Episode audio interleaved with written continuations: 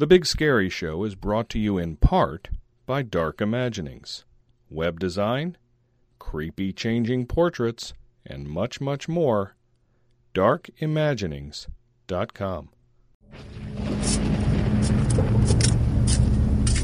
For the deepest, darkest crypts, to the backwoods swamp beneath the bottom, from the inside of your casket to the fears lying deep inside your subconscious, it's time for Big Scary Show.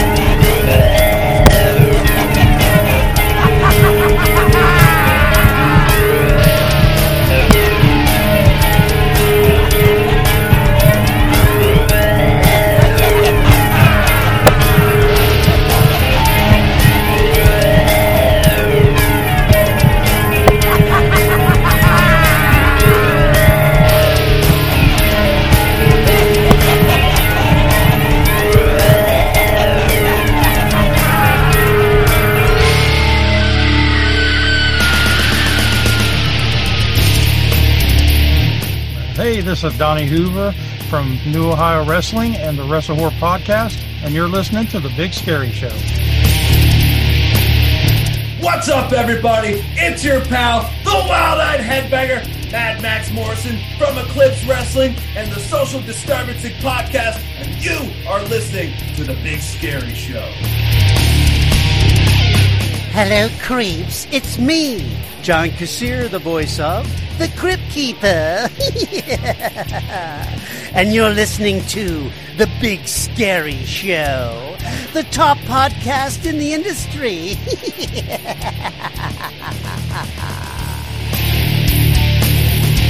Hey, this is Steve Wilson, the man behind the monster Congo Kong, former Impact Wrestling talent, and you are listening to The Big Scary Show. This is Doyle Wolfgang von Frankenstein from Doyle, and you're listening to The Big Scary Show. Hi, I'm Michael Graves from all sorts of bands that you probably don't know, but one that you might know, including the Misfit Joyce and to The Big Scary Show.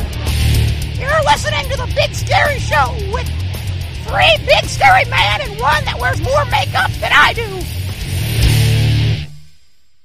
Ladies and gentlemen, welcome to episode 230 of the Big Scary Show. And we've got quite the card for you tonight.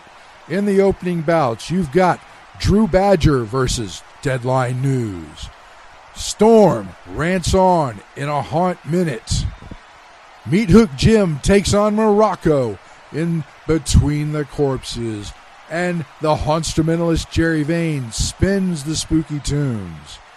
And in the main event on our round table of terror, it is going to be a six way tag team match inside a steel cage.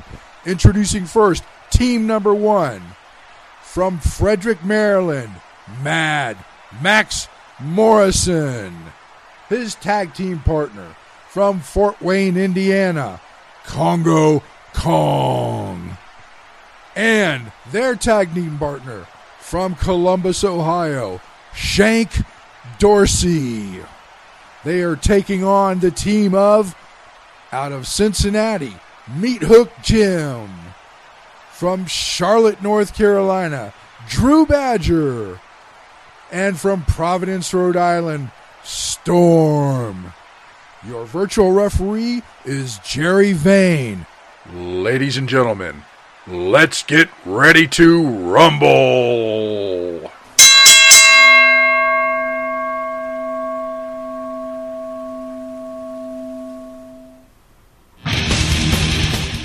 Graves and Gotham Road. Seasons of the Witch on the Big Scary Show.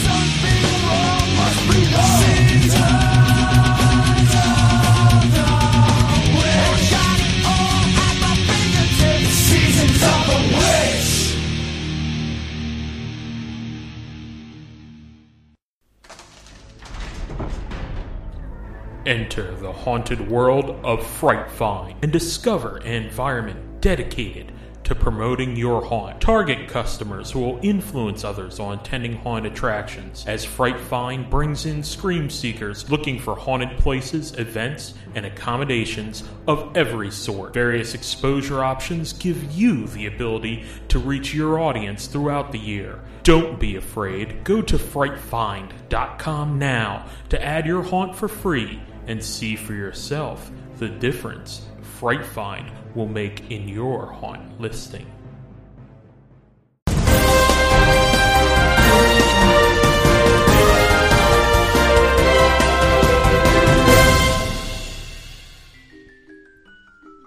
Hello, everyone. This is Drew Badger. This is Deadline News for episode 230.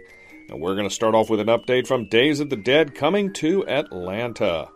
It is with great pleasure that we announce the addition of actress Suzanne Snyder to the guest roster for Days of the Dead Atlanta, happening February 26th through the 28th at the Sheraton Atlanta.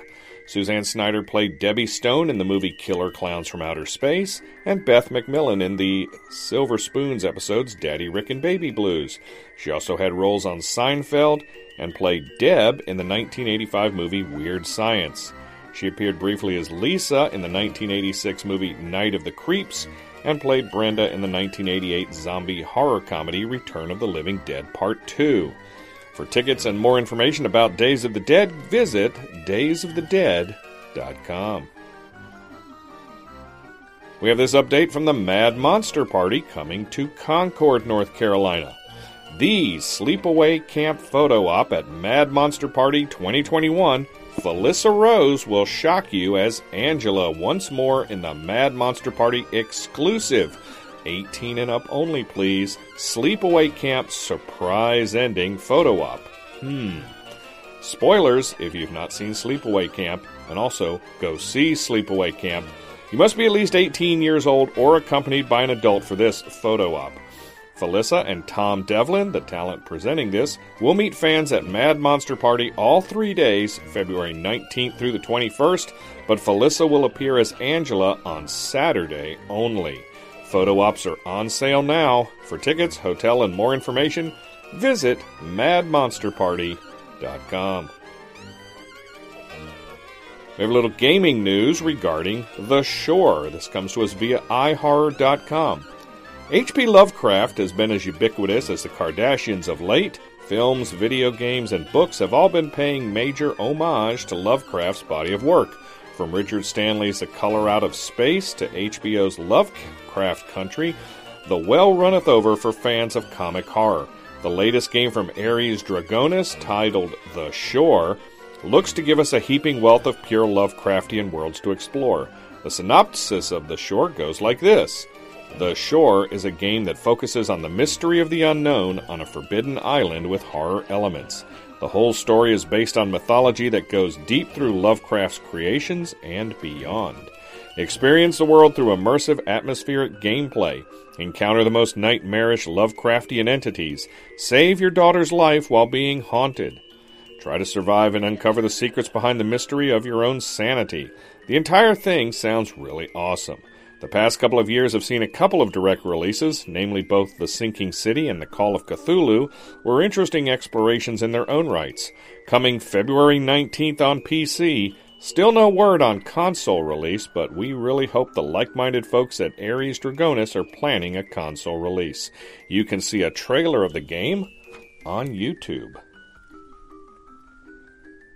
We have some news on a new Michael Myers action figure from Trick or Treat Studios. This comes to us via HorrorGeekLife.com. New from Trick or Treat Studios is a Michael Myers blood splattered variant action figure. The Halloween 1978 Michael Myers Blood variant figure is a collectible action figure that comes straight from the folks at Trick or Treat Studios. They've dedicated to making high quality collectibles inspired by one of the greatest horror movies of all time, and they've taken extreme care to craft an action figure worthy of horror's most infamous victim. The figure has 30 points of articulation to allow for a near limitless amount of different movie inspired poses. The figure stands 12 inches tall and features shockingly intricate detailing from the top to the bottom. The coveralls have movie quality looks and even have a working zipper. He comes with interchangeable hands and a knife accessory. This unique chase variant has plenty of bloody detailing, which is enough to sate any fan's desire for horror movie carnage. The figure can be found on fun.com for $139.99. We have this news from the Spooky Bottom Haunted Trail in Seagrove, North Carolina. We are happy to break the news today as we've been waiting for weeks now.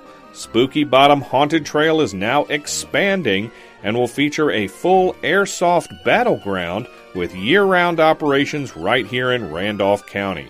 It will feature terrain like no other course, bunkers, towns, and plenty of cover for the ultimate airsoft outdoor experience unique gameplay with a variety of awesome game modes and some with our own spooky bottom twist.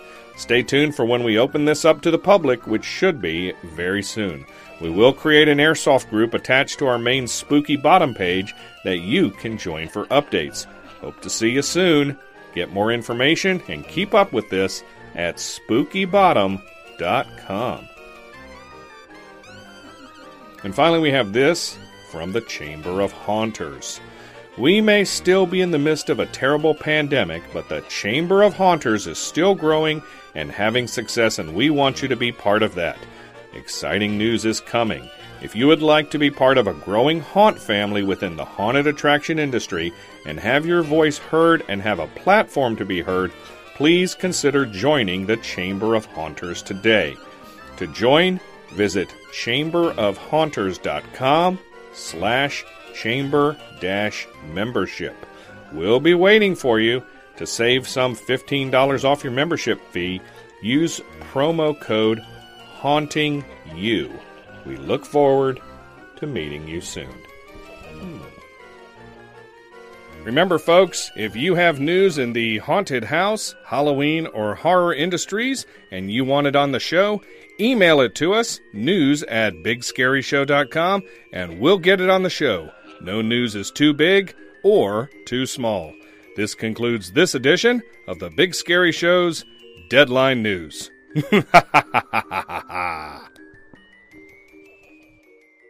Ladies and gentlemen, a minute with America's fearless shock producer, packager of frenzy of blood, as he lays it on the line. Why your brutally frank package of films consisting of I Dismember Mama and Blood Spattered Bride? Ah, let's not kid each other. You see it in the headlines every day. I finally had guts enough to put it on film. Why were these two motion pictures put together? To act as a rude awakening, an eye opener, sir. After all, people have a right to see and judge for themselves. Ah, come on. I've seen these films, and frankly, I think they're too violent, too raw, too brutal for the average person. Haven't you even taken any precautions? No one under 17 will be admitted unless they're properly accompanied by a parent or adult guardian. We'll be strictly enforcing the R rating and be passing out a little device to everyone attending our showing. Will you enlighten us in regard to that device? No, not on the radio. I Dismember Mama and Blood Spattered Bride, a frenzy of blood that'll take you through the ringer and doesn't care where the axe falls.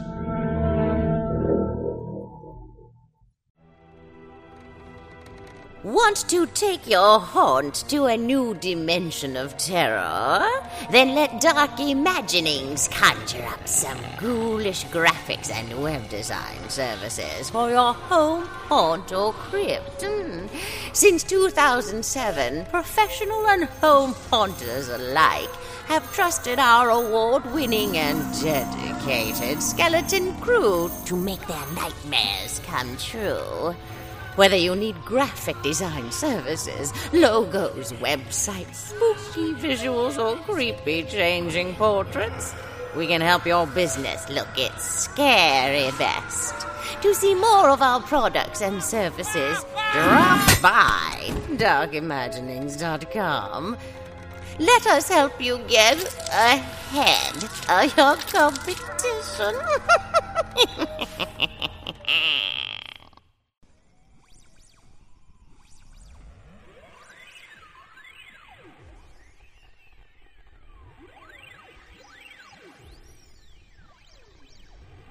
Broadcasting to you from the darkest reaches of the earth.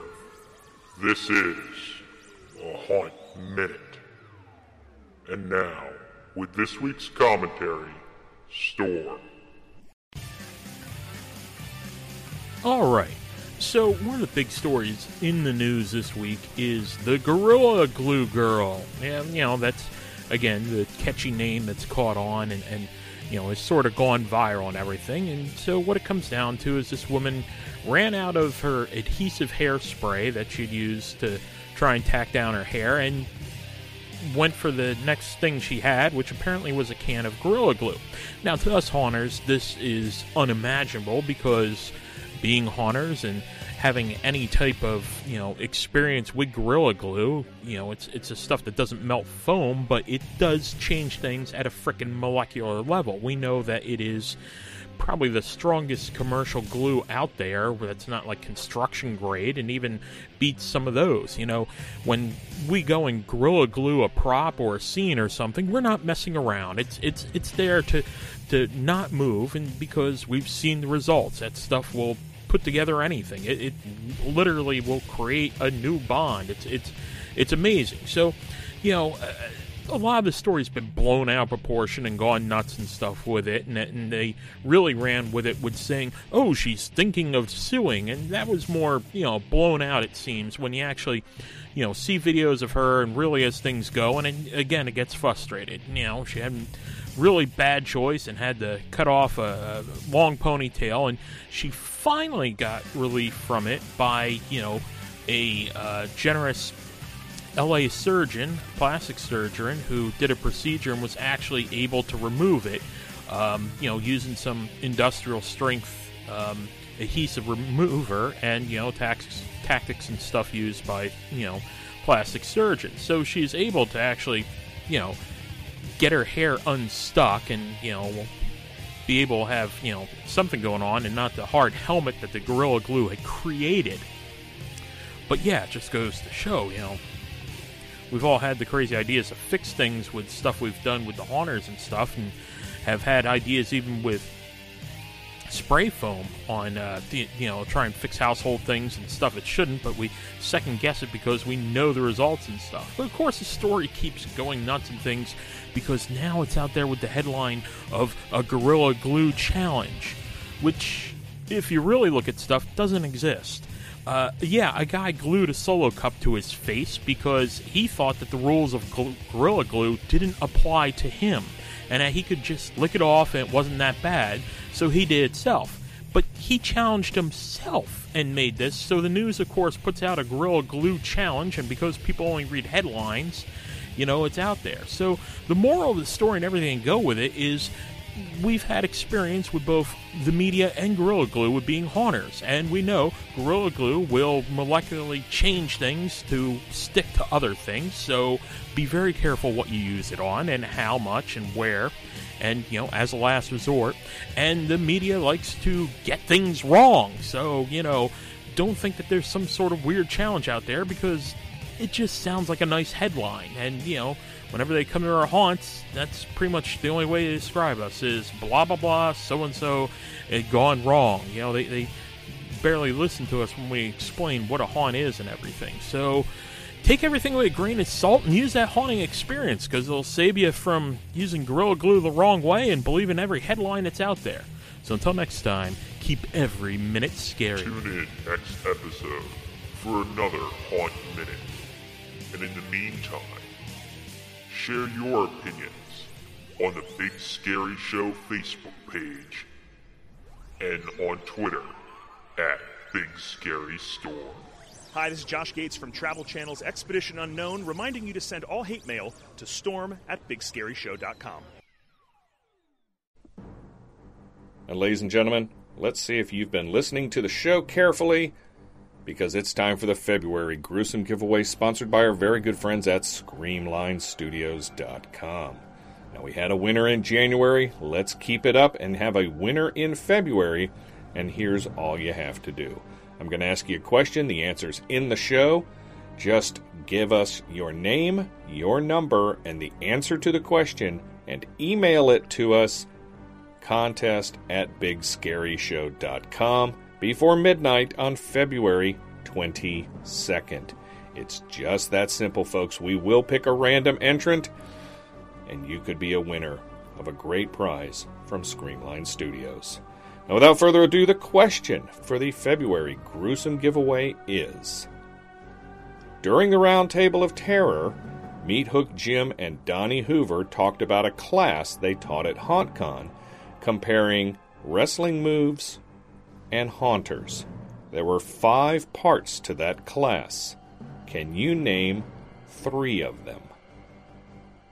If you think you know the answer to that, send us those answers along with your name and your phone number so we can contact you to contest at bigscaryshow.com before midnight on February 22nd, and you may be randomly selected. We want to thank the folks at ScreamlineStudios.com for providing us with fantastic prizes all year round. Remember, folks, previous winners and family members of the Big Scary Show are not eligible to win. Good luck, everybody, and keep listening.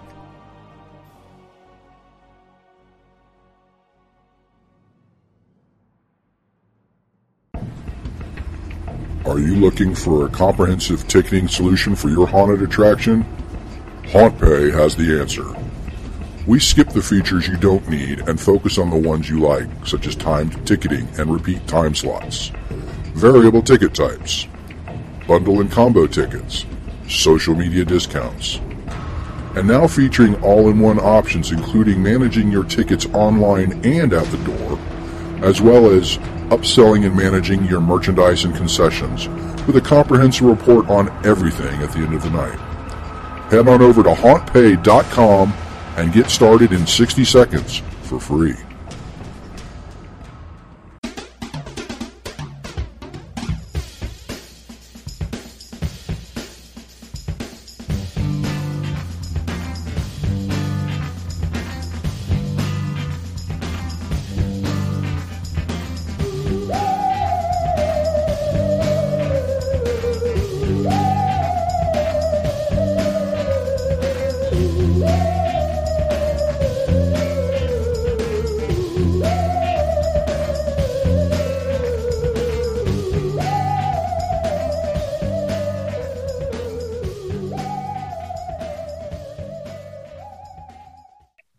Ladies and gentlemen, welcome back to the Round Table of Terror here on the Big Scary Show, episode 230. My goodness, we are just packing them in as we count down towards our ninth anniversary. And let me throw a scenario at you, folks. You're sitting there or you're just standing there, and all of a sudden the lights go down low and it gets black and the fog starts rolling in and that weird, eerie music starts playing. And all of a sudden you see a giant, shambling figure, hulking of a figure, kind of moving towards you, perhaps with a weapon in their hand. Are you in a haunted house or are you at a wrestling match?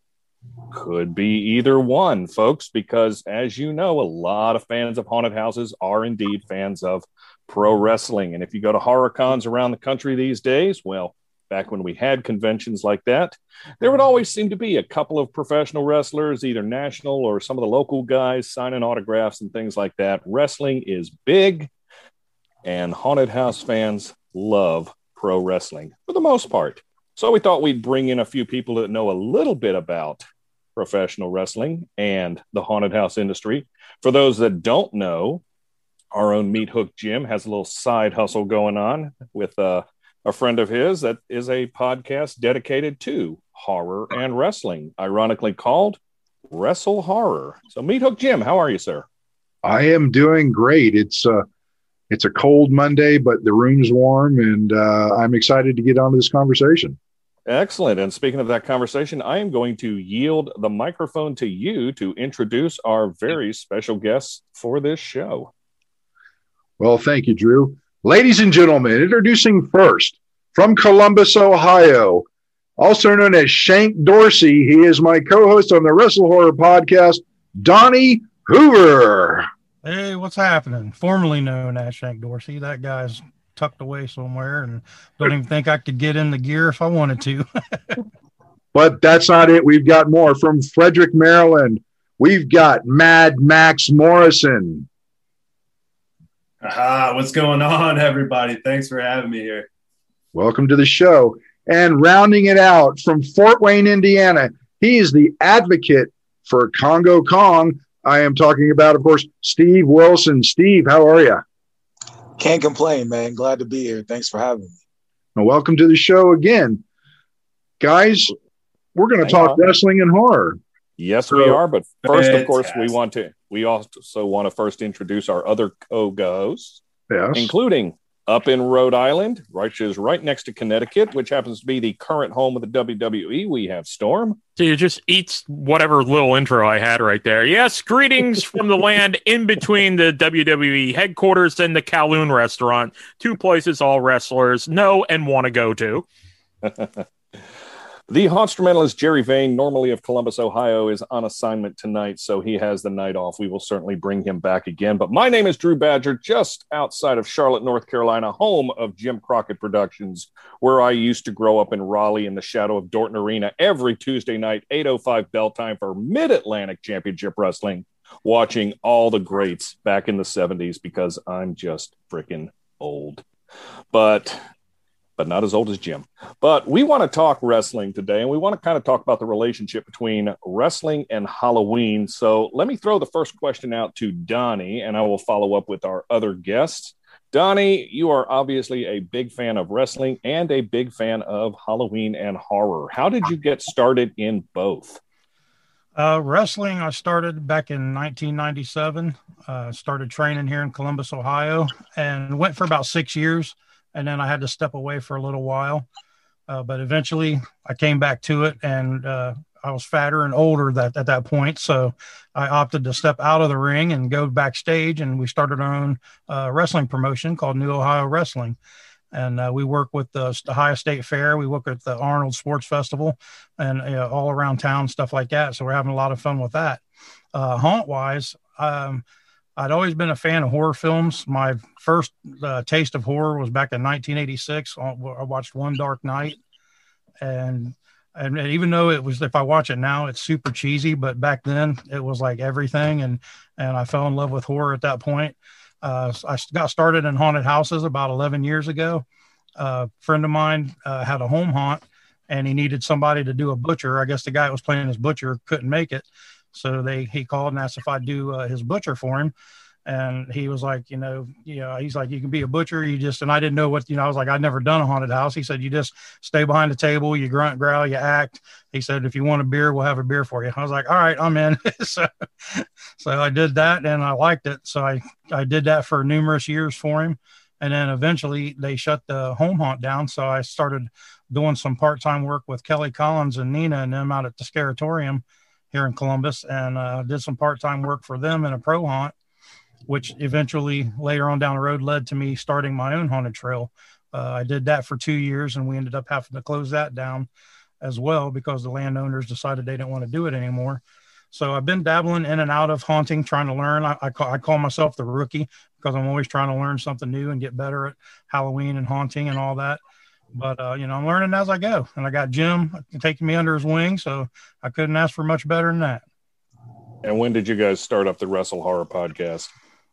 Um, about a year and a half ago, I think, believe it was.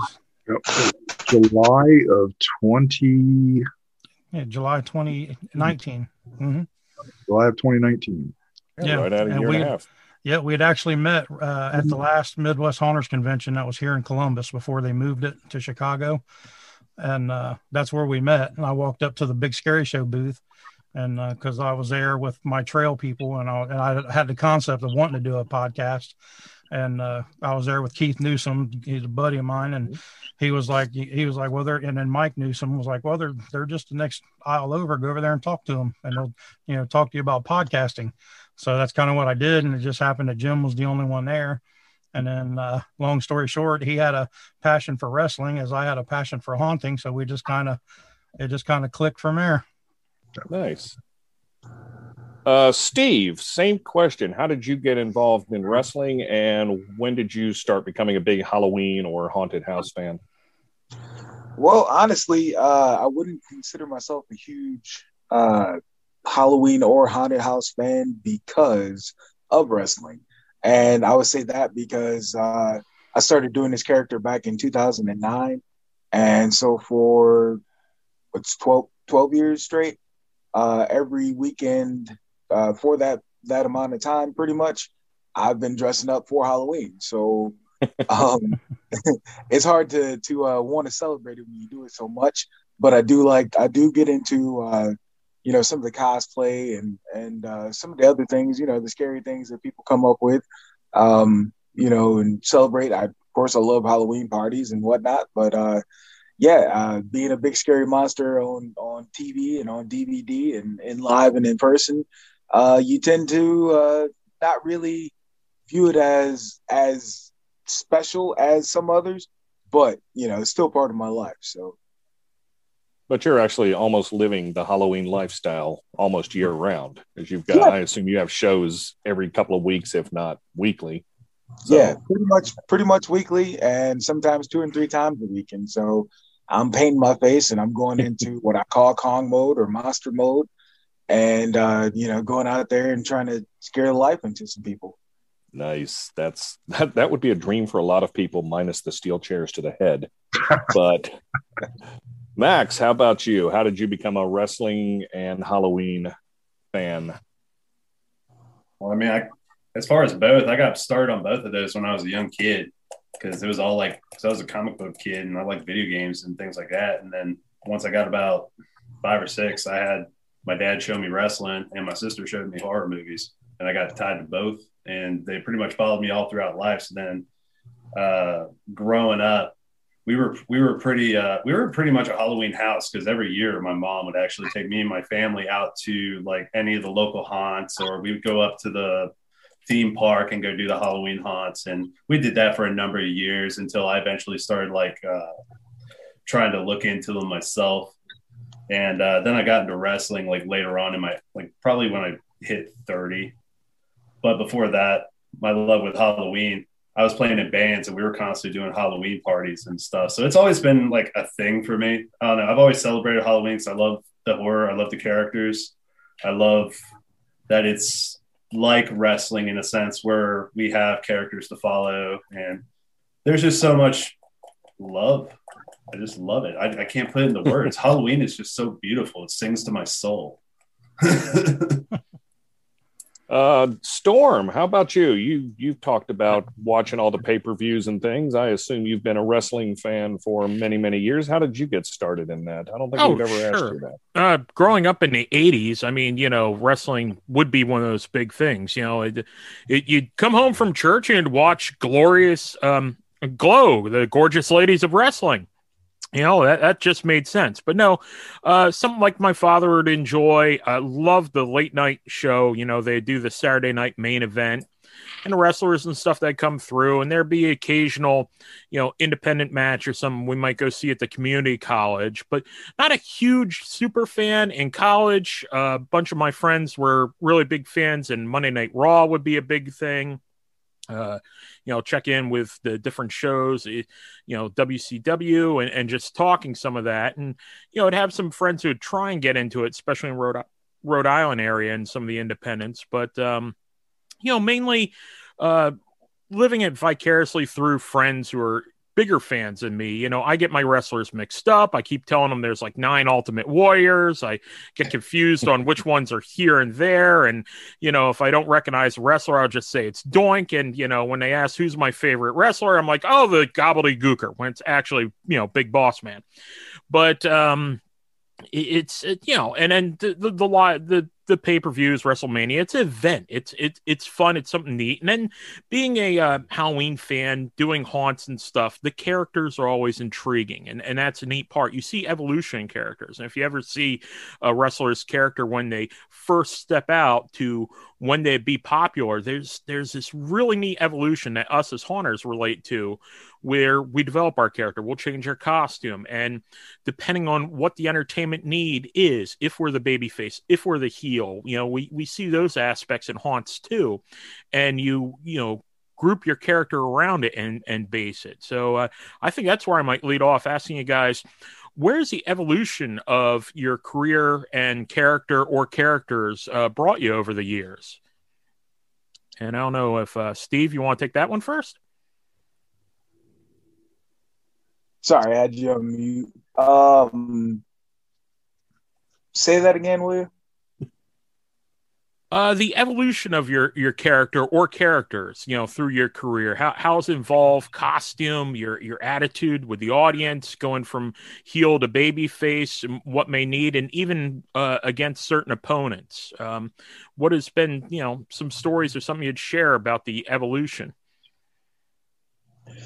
Ooh, well, in wrestling, uh, especially doing it as long as I have, you kind of have to evolve as a character.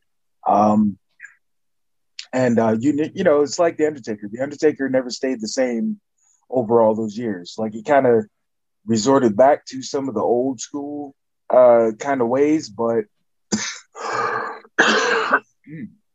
excuse me, he uh, he uh, he always evolved. He always changed and made things uh, uh, different and better for the fans. And I kind of try to take that whole uh, that that idea, you know, at least with my face paint.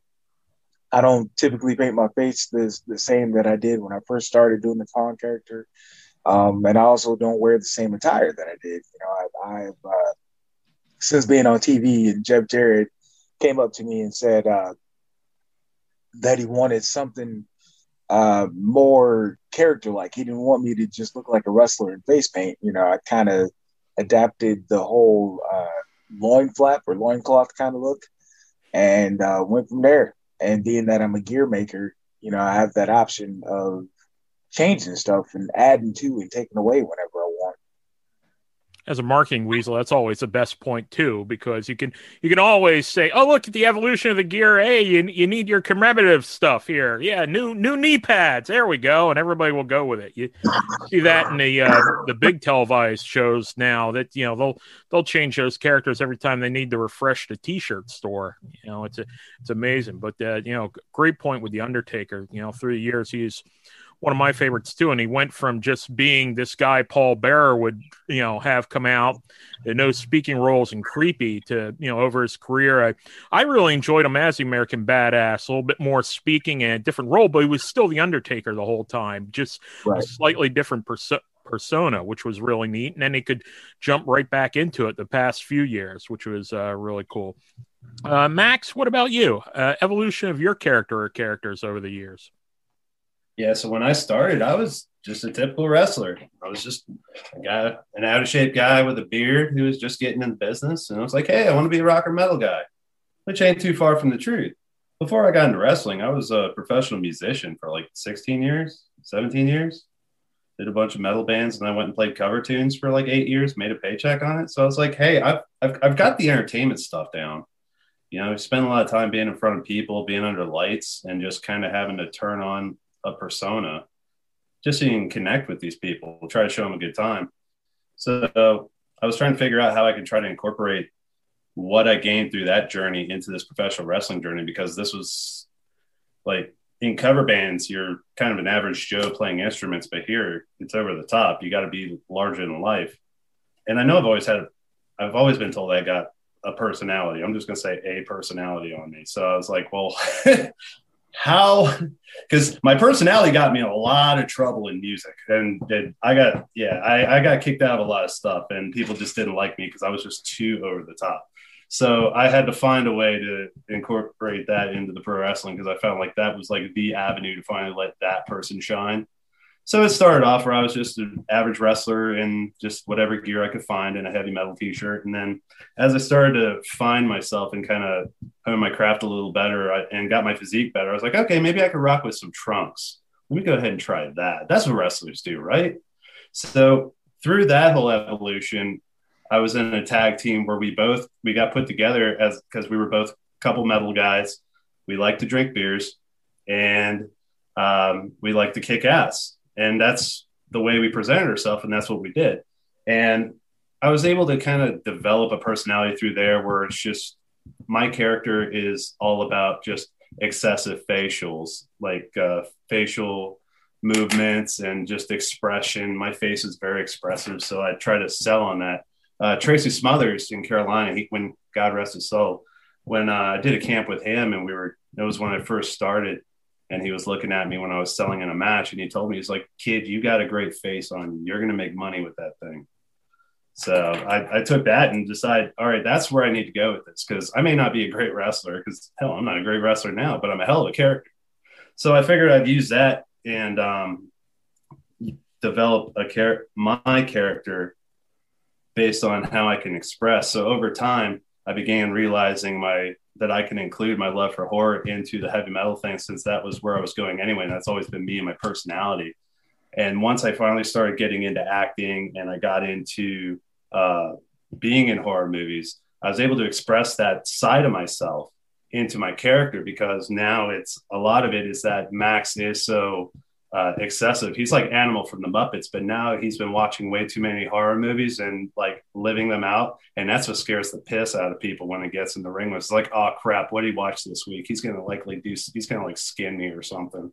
So I've been taking little bits of where I. Uh, I've been taking bits I watch from movies, from horror movies, and actually putting those in my wrestling matches. And I think that's where my and that's where the evolution really has been coming into play the last year or two is I've been changing the way I think about how I put my matches together and how I present my character. And I, I find all these situations and these character nuances through horror movies and just the, the dynamics and just the moods. And I've been trying to apply those to the stories I'm telling in the ring. And it's been pretty exciting uh, just for myself. I, and I, it, it seems like people are really digging it. Awesome. Yeah. You need to binge the Critters uh, horror movies, and then we'll have to see what kind of uh, match comes up after that. There we go. For our listeners at home, he's got a little uh, critter right there. Oh man, that's that's that's got to be the best when you pull some inspiration from that, or some weird leather clothing from the guys who would chase him down. Mm-hmm. Johnny, what about you? Uh, some evolution of uh, your character or characters, and how that's evolved with um, when you do haunting. Uh, yeah, actually, my when I started, like I mentioned before, I just started as a butcher, and basically, I just whatever costumes, excuse me, whatever costumes he had in the costume shed, that's what I threw on. And uh, but as of now, I'd actually taken my uh, my wrestling character, and I've wrote I wrote a backstory for him to where he's transformed into a haunt character. So I'm I'm starting to evolve him, and uh, right now I'm he's basically just in like jeans and flannel shirt but and then he had like a skin mask.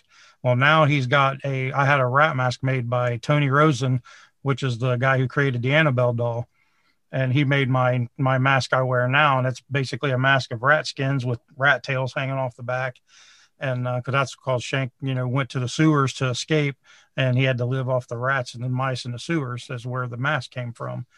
So I've evolved that part, and then I'm I'm also going to eventually start evolving the his old outfit I'm going to have it modified so I can actually fit into it again.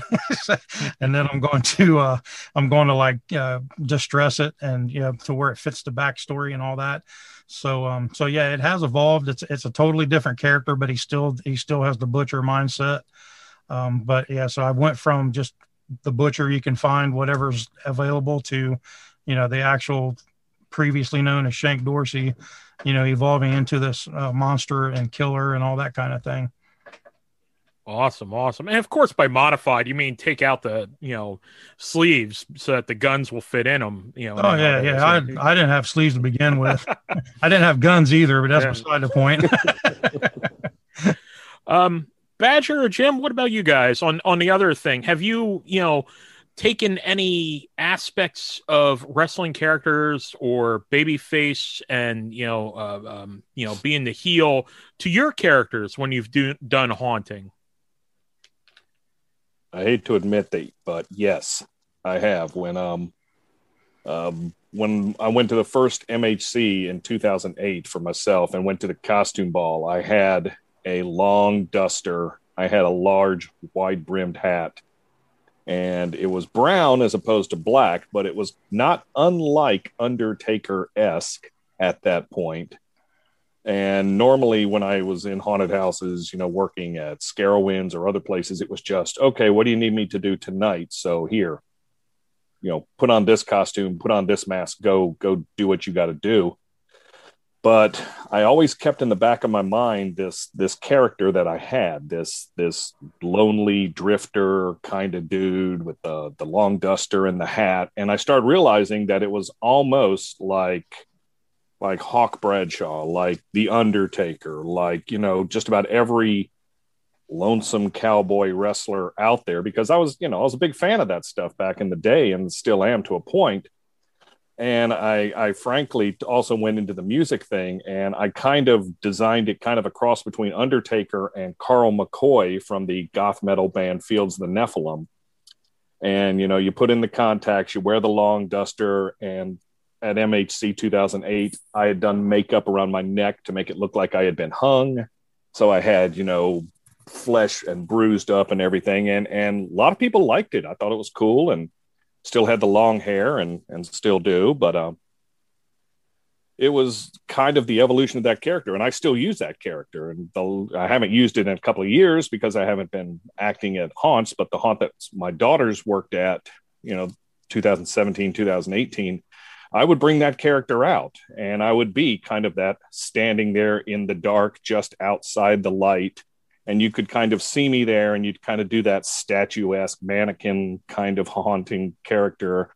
And then the, the quick burst like that. And they would just like, phew, phew, phew, you know, scatter.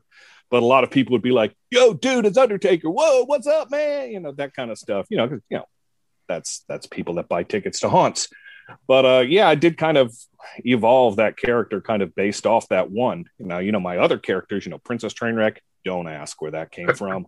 but you know, my my other character that I do as as well, you know, it's it that's that's really really the evolution of it.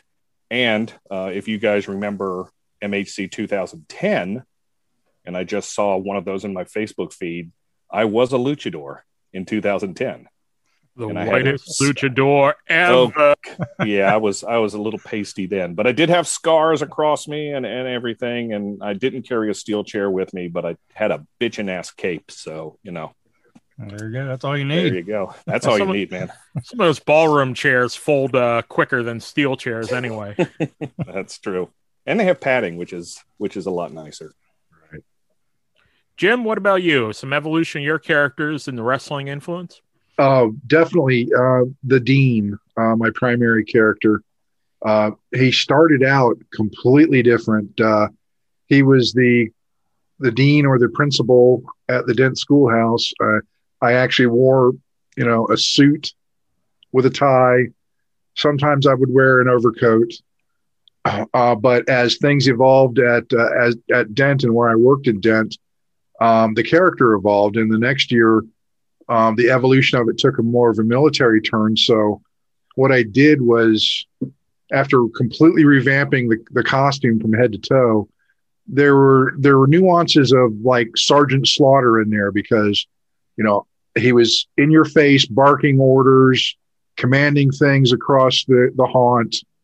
So, you know, that was the evolution um, in a nutshell of the dean.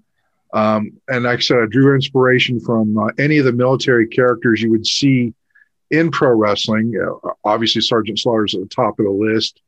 Um, but then there was, you know, uh, the Iron Sheik at one point in time, um, and uh, other wrestlers.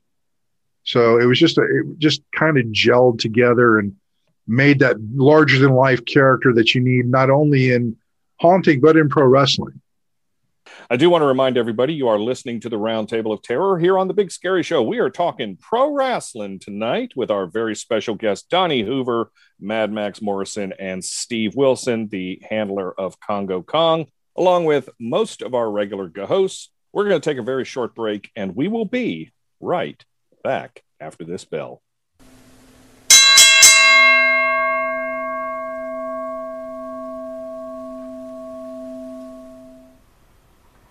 In 1897, Dr. Alexander Hammond arrived at an institution for the criminally insane, only to discover the unsolved murders of several guards. Drivers, Where are we? Jerry Vane takes you into Black Moon Asylum, a twisted abyss of torment, madness, and the horrifying mystery of Patient 292. Time for your medication. Moon Asylum, a symphonic journey into darkness from instrumentalist Jerry Vane. Download Black Moon Asylum at jerryvane.com, iTunes, cdbaby.com, Amazon MP3, and your favorite download site.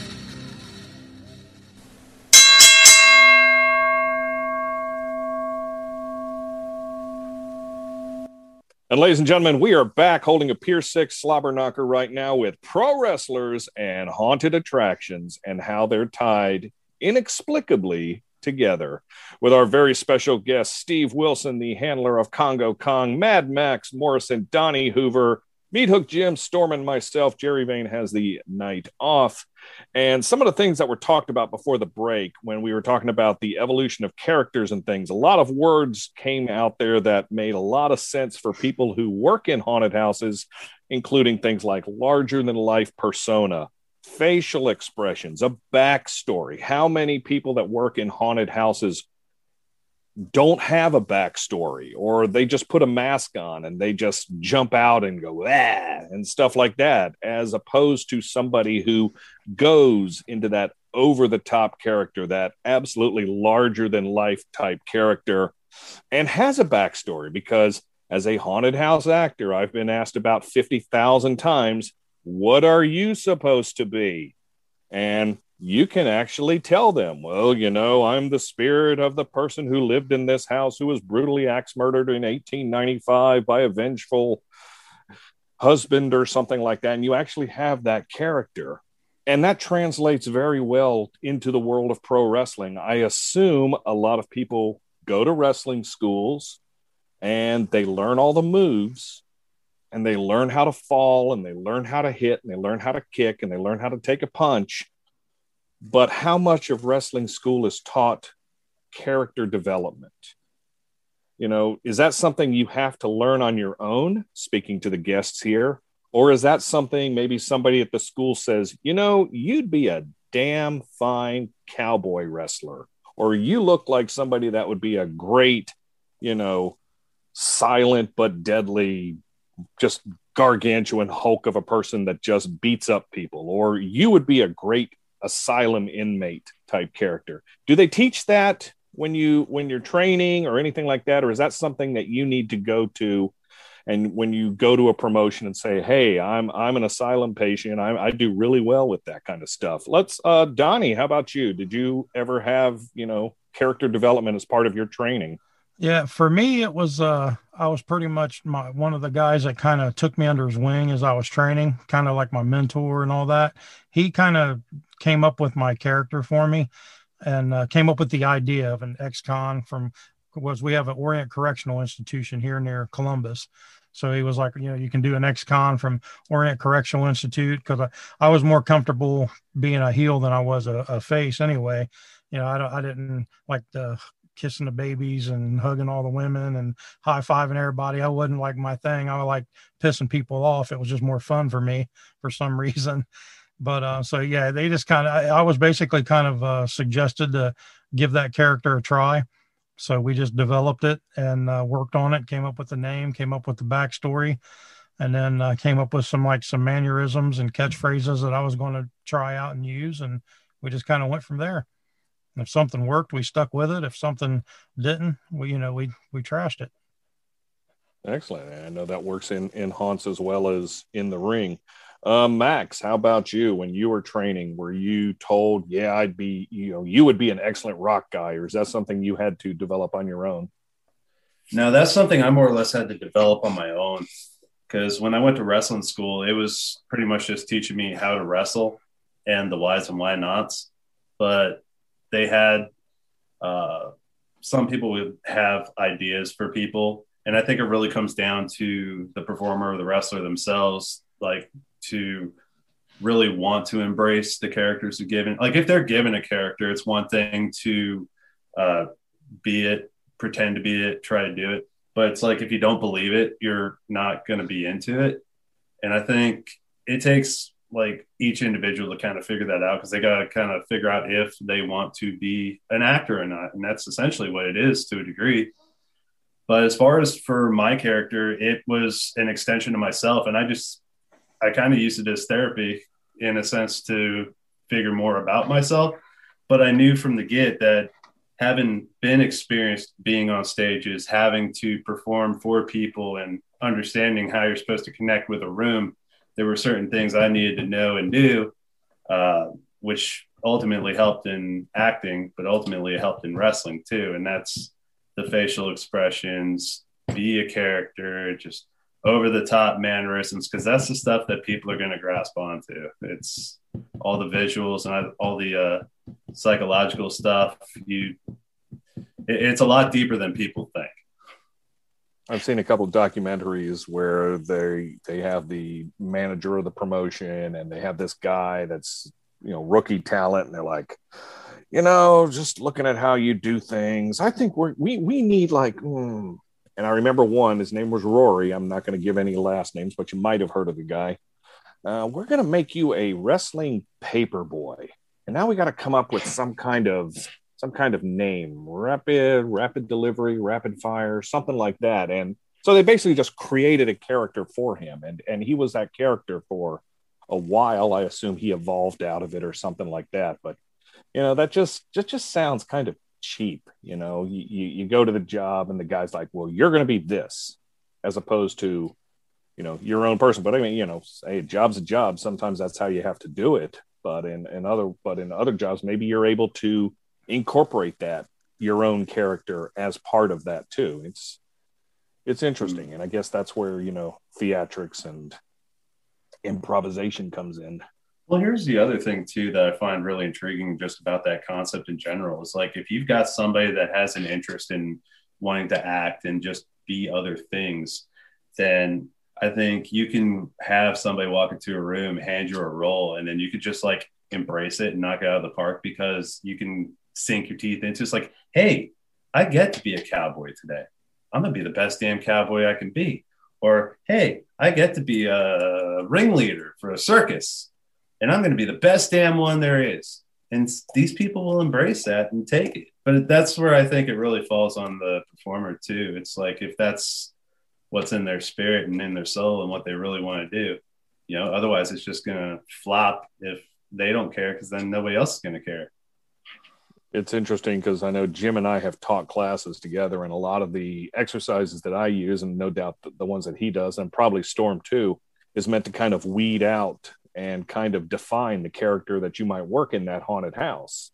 And you know, I always try to have at least the owner or the manager with me because a couple of times they'll say like, you know, this this big old 280 pound corn-fed beefy guy right here, he's going to be my chainsaw guy but hmm. you put him in an improvisational skit and he is like right spot on with mannerisms and words and stuff. And he's like, well, I ain't going to give him a chainsaw. He's got character. And he puts him in a different place in the haunted house. And, and, you know, other people where you thought it would be good, you know, it's amazing what people will do when you know and I, and I assume it works for wrestling whether it's face paint or a mask or otherwise but you put makeup on you put a haunt mask on and you suddenly transform into that character that you want for the night. And I, am glad to see that you know at, at, at least in some organizations they are helping you develop that character but a lot of it i guess also has to come from your your skill as an improv artist or your skill as a character development type person can you be that same person night after night? Or maybe you have to be a different person. Maybe in some cities you're a heel and some cities you're a you're a face. And you know back before the internet you could probably get away with it a lot more than you can now. But very curious how that ties together. How about you steve? Um what about uh what about you? Um when i started there wasn't a whole emphasis on character um, they just kind of asked you, you know, who you wanted to be or what what what did you want to be called, and uh, so for that first ten years, I went by Osiris, and Osiris was sort of an extension of Steve Wilson. He was uh, uh, sort of not really an alter ego, but I'd say more of uh, an id. You know, the the character that still is a part of the original, but uh, grown exponentially, I guess. Um, so it was it was Steve turned up, you know, ten thousand times or whatever it was. Uh, then eventually going into Kong, Kong was the alter ego, um, where I, I would go out and I'd be somebody that I'd always kind of wanted to be, but um, I had uh, uh, I had the opportunity now because it was it was under a different name and under a different circumstance. Um, and so now, you know, even even with my own students, I tell them, you know, you kind of want to grow into your character. You want to be uh, either the guy that that you've always wanted to be, but you couldn't be for whatever reason, or you want to you want to be like a turned up version of yourself, you know. But to just to go out there and be yourself and have a simple name like, you know, John Smith or something like that is not going to work. It's not going to do you very well. People want to be entertained. They don't want to come see their neighbor running around the ring and pretending to do moves. You know, people want uh, to spend their hard-earned money and and go to a wrestling show and they want to come out feeling like they are a part of something you know and they they uh they they want to feel like you know in the end the uh the bad guy is going to get beat up by the good guy it, it's funny there were no jobbers named john smith that i know of but or there are there does seem to be a lot of them with just you know bob jones and you know tom johnson or something you know you, you Exactly. Back even back even before the Monday Night Wars and everybody was like Superstar A versus Superstar B. It was like, you know, Superstar versus Jobber, and it was like, you know, the Great Muta versus Bob. And well, you know that that that that shows our well, we already know who's going to win that match. I love those kind of matches. I think we need to bring those back. Actually, you can see a lot of those old uh, like 70s and 80s early 80s matches on youtube and you know they've got they've got entire saturday night main events and wtbs stuff out of atlanta Usually be the those- guy receiving the slam of the week. pretty much you know Billy Belt Buckle. Oh, look, he's twitching on the ground. You know, I've got to say, uh, when I when I watched Kong on Impact, uh, and he he had that whole program with Abyss. Abyss has been one of my favorite wrestlers, and I watched Kong completely take him apart. You know, it's like, oh my gosh, what is happening? Who is this guy? What is he doing to Abyss? Because he's every bit as big as Abyss is, or pretty damn close. And um, from watching him with that program with Abyss to watching him here in Future Great, he's very uh, Kong is very intimidating.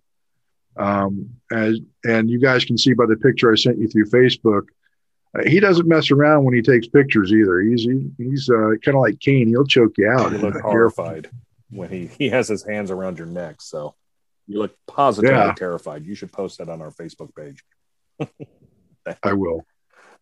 Now, you and Donnie taught a class at HauntCon that was wrestling related, which is probably was the first time I've ever heard of a wrestling related class being taught at a Haunters convention. Can you guys kind of go into a little bit about what that was all about? Um, Donnie, why don't you go ahead and take this? Yeah, I can. Yeah, it was a it was a the wrestle horror concept is something I came up with back when I started uh, the trail of tormented terror, and I'd be out in the woods and we'd be building the trail, and of course with my wrestling background, you know, I'd think about you know what kind of you know haunt characteristics or uh, wrestling characteristics could I give this haunt haunt actor or wrestling move I could get them to make their their haunt character seem more violent. And then, you know, on the other thing, you know, what two haunt characters could I put in a storyline type of setting to where their haunt characters actually have a storyline going on inside their haunted house? And I would just think of ideas like this. And then it, it dawned on me, you know, actually how much wrestling and haunted attractions and horror was similar. You know, a lot of things were similar. And then, you know, I brought it up to Jim and, you know, Jim agreed. And we've been going back and forth. And, you know, we created this presentation for HauntCon and uh, you know we came up with just a, a simple five you know five list you know list of five things that were they're similar you know like the first thing uh, steve touched on was the larger in life characters you know in wrestling characters are larger in life. Your hogans your flairs your ultimate warriors you know rick flairs all those guys larger than life characters you know and in haunted, haunted attraction industry it's the same way.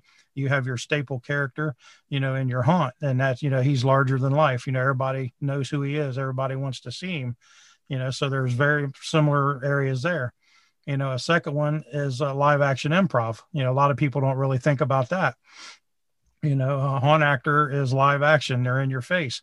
You know, if they make a mistake, they just got to go with the flow. You know, if they got a proper, they come out of their their spot and they slip and fall or they knock a table full of body parts over or whatever, you know, they got to keep going with it. And uh, same thing with you know wrestling. You know, the cameras are on, you're live, you're in action, and you know, just like Jim brought it up a little bit ago, uh, just take Kongo Kong and you know Abyss for example. You know, Kongo slams Abyss on a you know, board with uh, barbed wire. You know, he climbs to the top rope, hits him with the splash. Kongo Kong becomes the next monster of Impact Wrestling. You know what happened? You know, sometimes the rings break. You know, sometimes things happen. What if Kongo was to go up top and on the top rope the rope breaks, or he slips off the rope and doesn't land on Abyss? You know what's Kongo got to do? Because no matter what happens, Kongo has to finish that match and get that pin to get the story over. So, you know, he's got to improvise, live action improv. You know, holy shit, this ring, this rope just broke. I'm laying on the freaking concrete. You know, I got to get my ass up and pin Abyss. You know what I mean?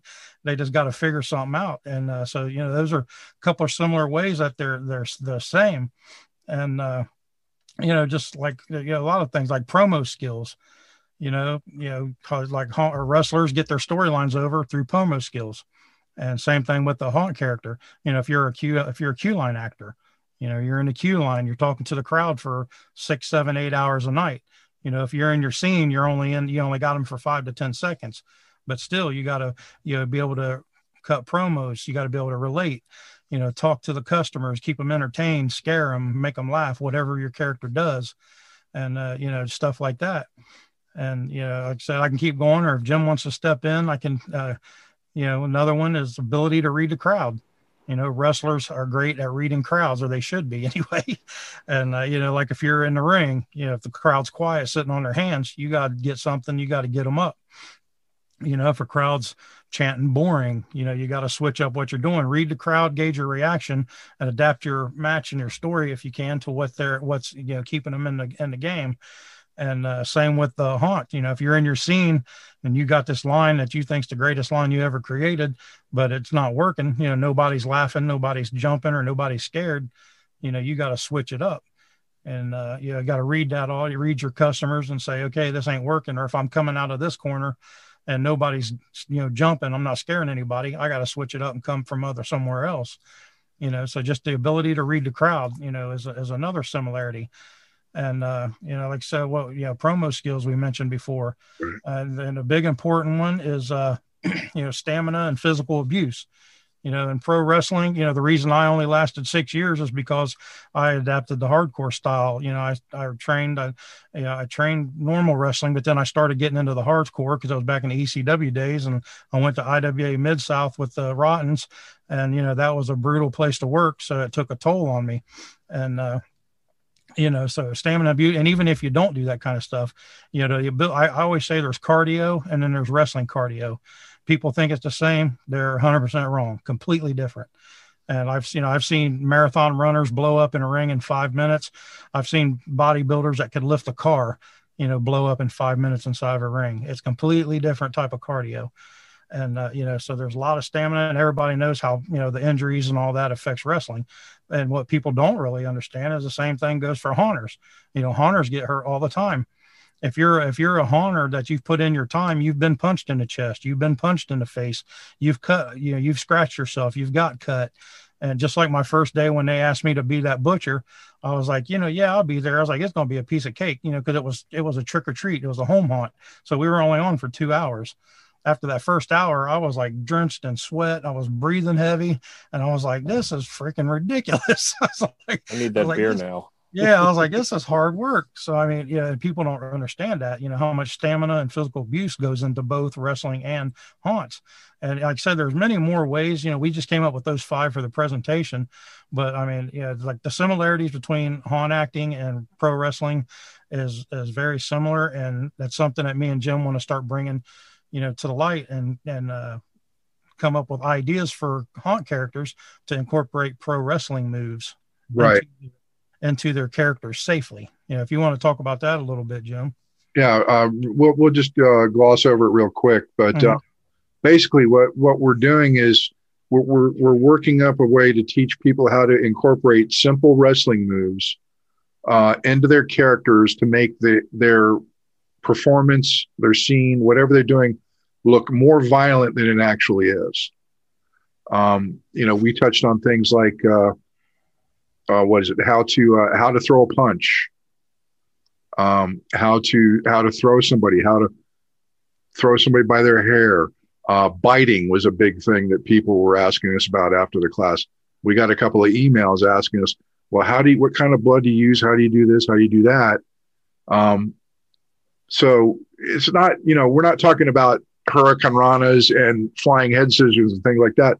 We're talking about basic brutal moves, basic moves that look more brutal than they actually are, to bring out that that um, it factor in, in the scare to make people go, "Was that actually real?"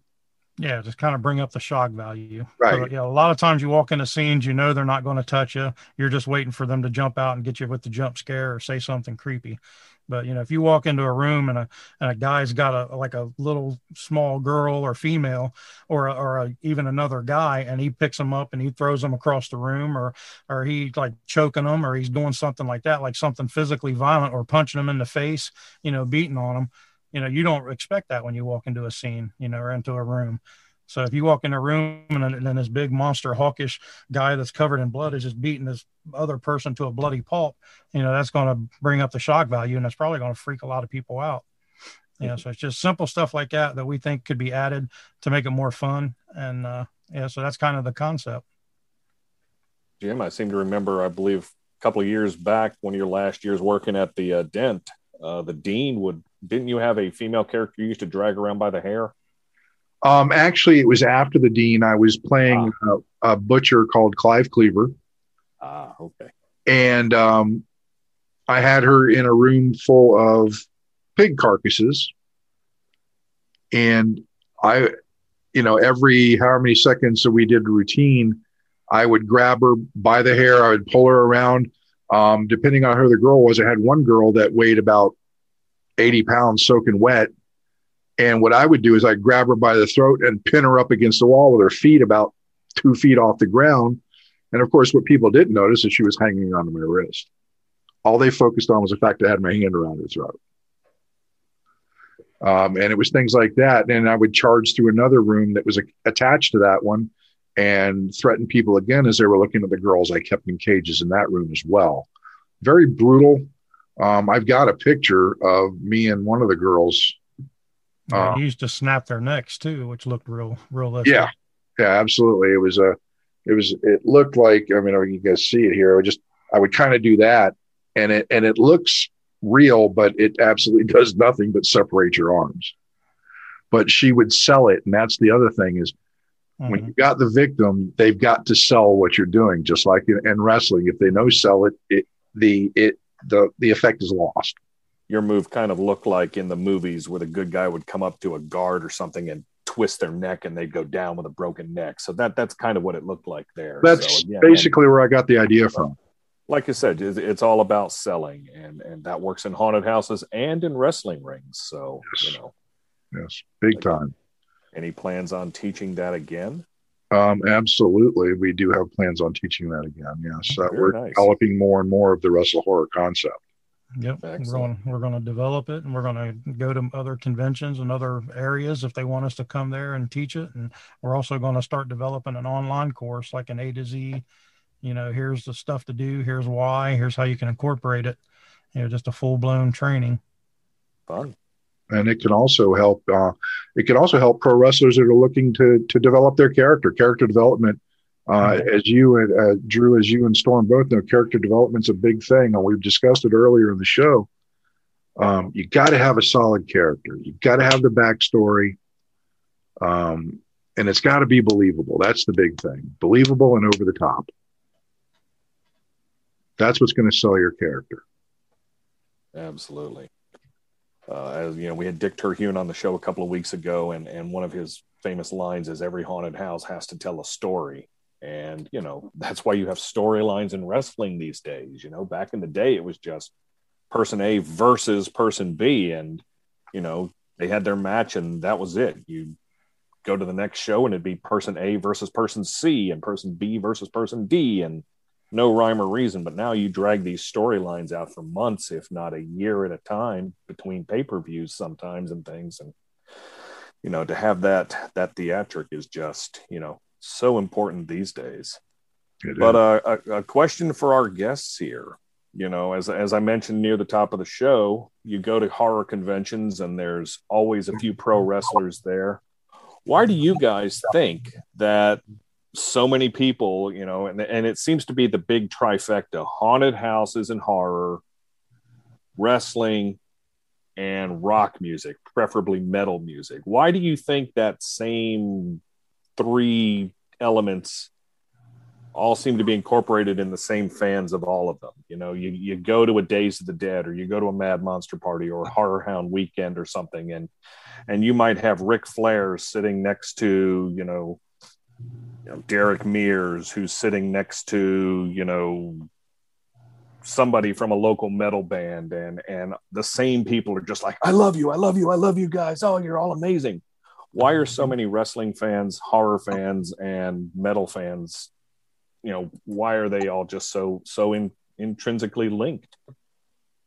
I think it's because of the character work. You know, it all comes back to the character work. Uh, people, I tell I tell young guys, do you want to be the young guy or do you want to be the guy that the fans go home and they say, hey, there's that one guy that did that one cool thing. He did that flip really well, and they never even remember your name. Or do you want to be that guy that they go home and, and they, they tell their parents, hey, I want to go back and see Kongo Kong? You know, having a character, having something that they can grasp hold of is the difference between um, you them coming back and not coming back, you know, or them being long term fans or just, you know, you being a flash in the pan for them, in my opinion. So, you know, um, watching horror movies like the Jason series, like even though Jason uh, didn't say much, he still had a character about him. You know, Freddy still had a character about him. Ric Flair was still a character. You know, Ric Flair versus Richard Fliehr, two different people, or were they? I mean, I think Ric Flair sometimes lives his character. However, he's still a character. I've met him in the grocery store. He he can be a character when he wants to be. Otherwise, he's just some guy picking out produce. So Right. You know, he lives about 45 minutes from me and I've only seen him one time in the store, but you know, he was he was polite enough when I walked up and said, "Thank you for all the memories, champ." And he just kind of smiled and said, "Hey," shook my hand and let me get a picture of him. So that was cool. But that's awesome. How about you, Max? What about uh what about you? Why do you think, you know, you you've got that rock and roll character and that badass character and that horror movie character all tied up with your wrestling persona. I think to add on to what Kong was saying is that a lot of people grasp on the characters. That's at, the end of the day because a lot of horror fans now, it, I'm seeing it more now than I ever have, and everybody's got their favorite horror uh, killer as much as they've got their favorite pro wrestler. You know, so it's just like comic books. It's just like everything. It's these people have something to latch on to. So when you go to these wrestling shows per se, and like Kong was saying, how you want to be remembered, it's almost like giving the fans this uh, a souvenir per se, like them remembering you as a souvenir in their minds, which will you know make them want to come back. I know at a lot of the shows that I've been or that I've been going to for the last few years, it's been really neat too because uh, people have really been able to connect with Mad Max because they kind of see themselves in him. They see like qualities in that character that either they could grasp onto or they don't care for, and they make sure to vocalize it. But either way, they still get a reaction. And usually, after at the end of the night, they're like, "Hey, I really dug that because you're an asshole," or "I really dug that because I really enjoyed what you were doing, and I've been wanting to do that to people." And people grasp onto that. It's it's a uh, it's very it's very symbiotic in a way. Nice. Uh, looking at the clock here, we probably should start winding this down or start to. Uh, let's get some good stories. What's the best story you've had as a wrestler or as a haunter. And I, I assume the haunter aspect would be more on Donnie. But uh, what's your best wrestling story, Donnie? Uh, best wrestling story. Maybe an opponent, Um, someone you met, show you went to, anything. Um, The one you'll tell yeah, well, I mean, about. like, yeah, like I said, I had uh, I had a few matches with the the Rottens back at IWA Mid South, uh, mainly Ian uh, Rotten, and we did a lot of hardcore matches, and those will you know uh, be memorable and special to me because it basically proved to me that I could do it. Because back in those days, you know, IWA Mid South was a you know was a staple in hardcore wrestling, and and a lot of the names like the CM Punks, the Colt Cabanas, you know, the Jerry Lynn's, like all those guys ran through Mid South at one point or another, you know, and many more. And so just for me to be there the short time I was and to be able to do those matches and survive and all that, so to speak, come out with in one piece, um, you know, was it, it, it was special for me just to validate me and all the work I put in.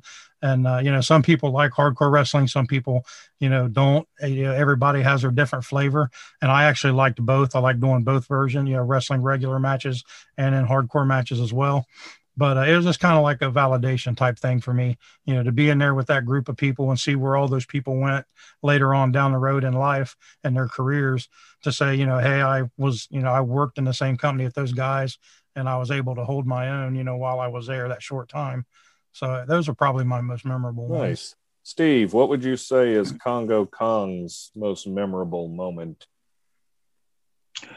Um, I have a ton of them. I've been all over the world.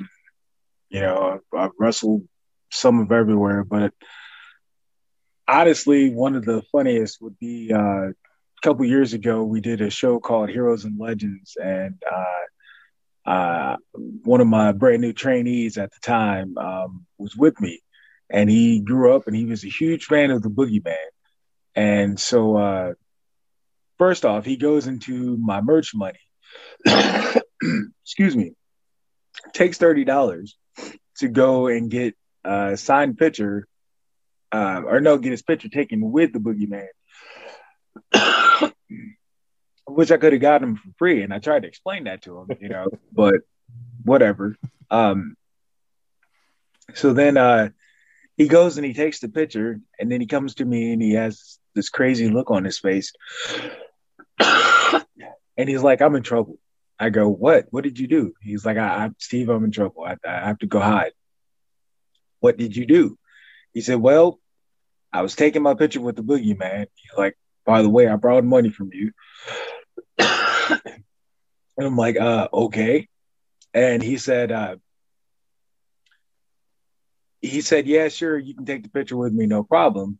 And uh, so he grabs me around the shoulders, and I reach to go grab him, and he's like, I meant to grab his waist. It didn't happen. I grabbed his ass. and so he's like, he's like, I'm fumbling around and I'm trying to to, to be inconspicuous about it, and uh, it's just not working. So he he says the boogeyman takes his hand and pulls it up on his shoulders, and he goes, "There you go. I don't play that shit."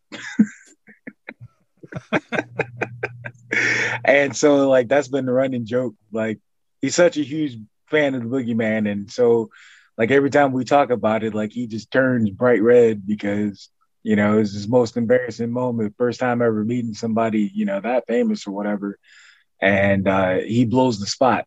But uh, uh, it was awesome. It was fun. You only had one job, kid. right, right, right, right. Grab the boogeyman's butt.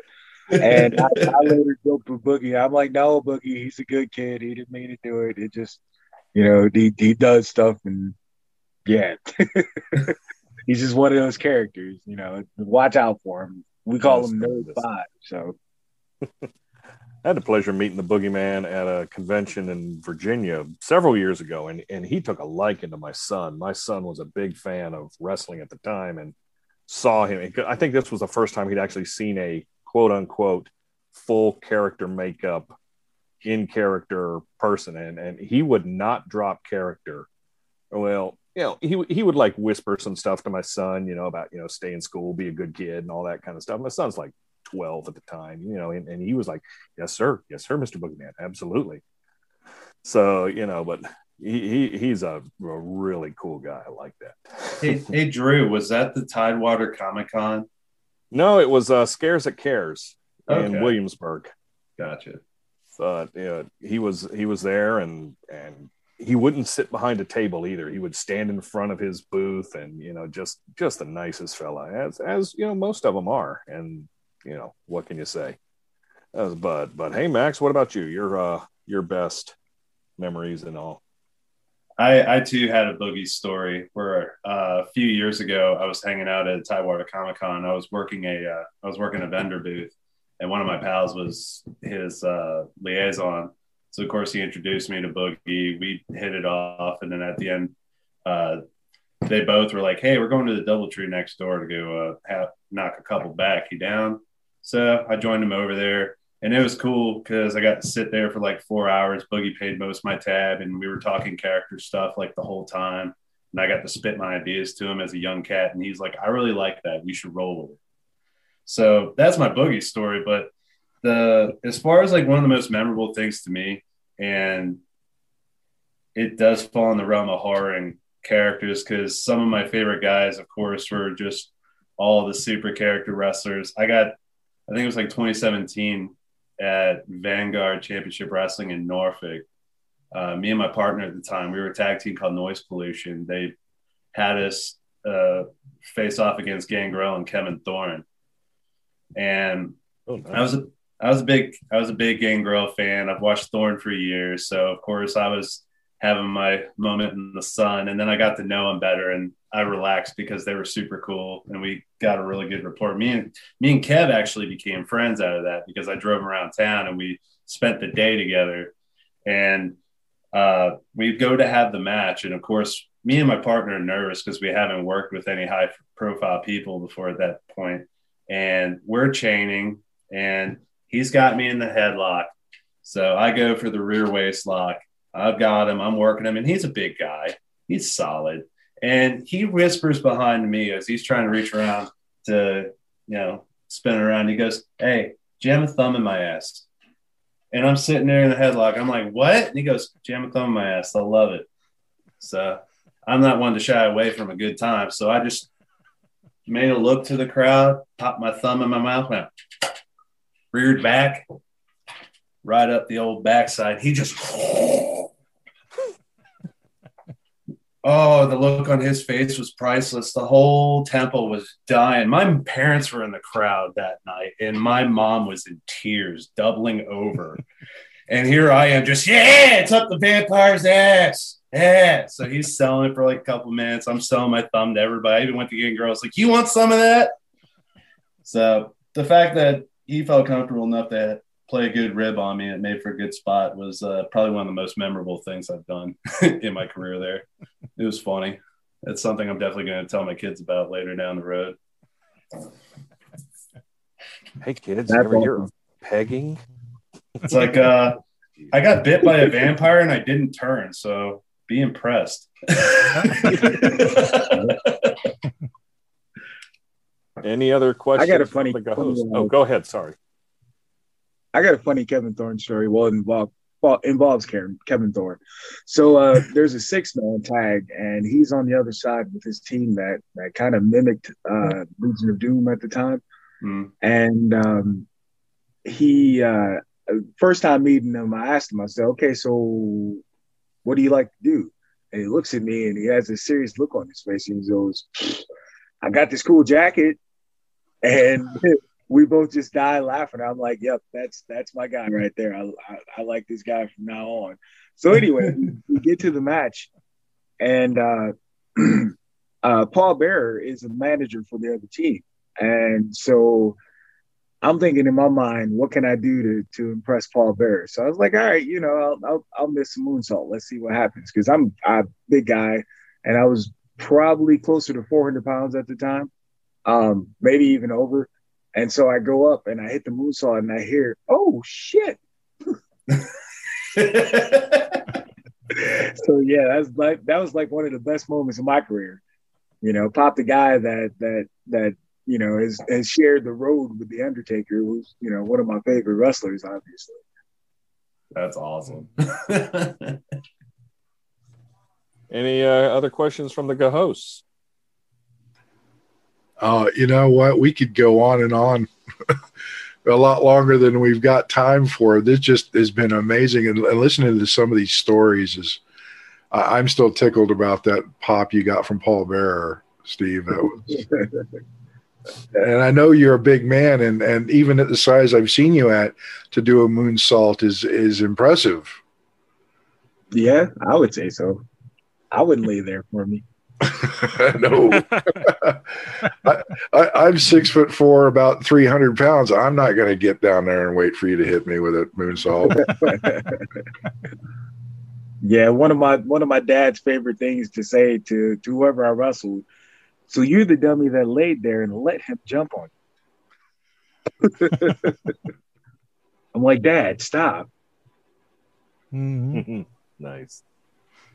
Storm, anything before we start winding us down? No, I, I think it's a good point to wind it down. I think we've covered a lot of the neat stuff, and you know, even more than I think anybody expected. How much that um, the wrestling and uh, haunting parallels itself, and you mix the horror in between. Um, you know, you can touch on a whole bunch of elements and stuff too, especially with the horror. So it's it's always a viable subject, but absolutely fantastic tonight. Absolutely, I did. You you did mention horror, and that that is one last thing I wanted to touch on. Uh, Max, you've got a little bit of a horror film career going on too. How did how did you get started into uh, doing horror films? It was, I don't know, man. It was it was kind of cool because it started off where I bought a movie from an indie director and then expressed my uh, pleasure with it. I was like, dude, I loved what I love this thing. It was pretty rad. And his uh, his name his name is Brad Twig. He's from Fuzzy Monkey Productions. I've been working really closely with him for like the last couple years. Uh, I sent him a message. I was like, because he had a bunch of friends in this movie called Wrestle Massacre, and I said, "You need another wrestler to die on screen. You give me a holler. I'll be your Huckleberry man." so like three months later, I got a message, and then like two months or what was it? Three months later, I got a script in my inbox, and two months later, I was on set. So and then I went and shot my first movie, Deathboard, and it was rad. It was everything I'd hoped it'd be because I was covered in blood. Like by the time I left every day, I, you know, had things impaled in me. It was pretty rad, and I was around cool people. And then uh, he invited me to come on and do another couple projects. I was shooting Shriek Show, which we had to delay because of COVID, but we've been trying to put it back together. And we've got like Tuesday night, Felissa Rose is on it, uh, Julie Prescott, Rebecca Reinhart, bunch of names in there. And then I did a couple shorts. And then um, I was supposed to do The House Eats Flesh with Josh Graves, but scheduling didn't work out. So I had to leave that project. But I've got Wrestle Massacre 2 with Brad Twig. I'm, we're supposed to be shooting that this year. And that one's supposed to continue off the first one of this wrestler that just straight had enough with life and just starts dismembering everybody in his warpath, which is pretty rad. Nice. And then um I'm trying to think. I know I've got another one coming down the pipe too. There's yeah, I think that's it as far as horror. Because I have a cup, I have a crime film I'm doing called Brazen Impact in May. Oh, fun! Oh yeah, I can totally identify leaving work covered in blood, especially at the end of the night at the haunt. I If just love to- the titles. Oh yeah, going to Waffle House at one o'clock in the morning and you're just dripping with you know blood and gore and whatever's on you. Yeah, they, they didn't like us at the Waffle House near the haunt I worked at for many many years. Oh man, the sheet the Sheetz in Martinsburg, West Virginia was getting used to my ass coming through town because they'd be like, doing another one. I'd be like either in corpse paint or I'd have like blood on me. He'd be like, doing another one. Yeah. Here, let me get my sandwich. Uh, if they- they they see the tab at the end of the night, they're they're more open to it. You know, we, we found that out with Midwest Haunters the first year. Um, you know, in uh, Columbus and the big bar on two. They, uh, Oh, yeah.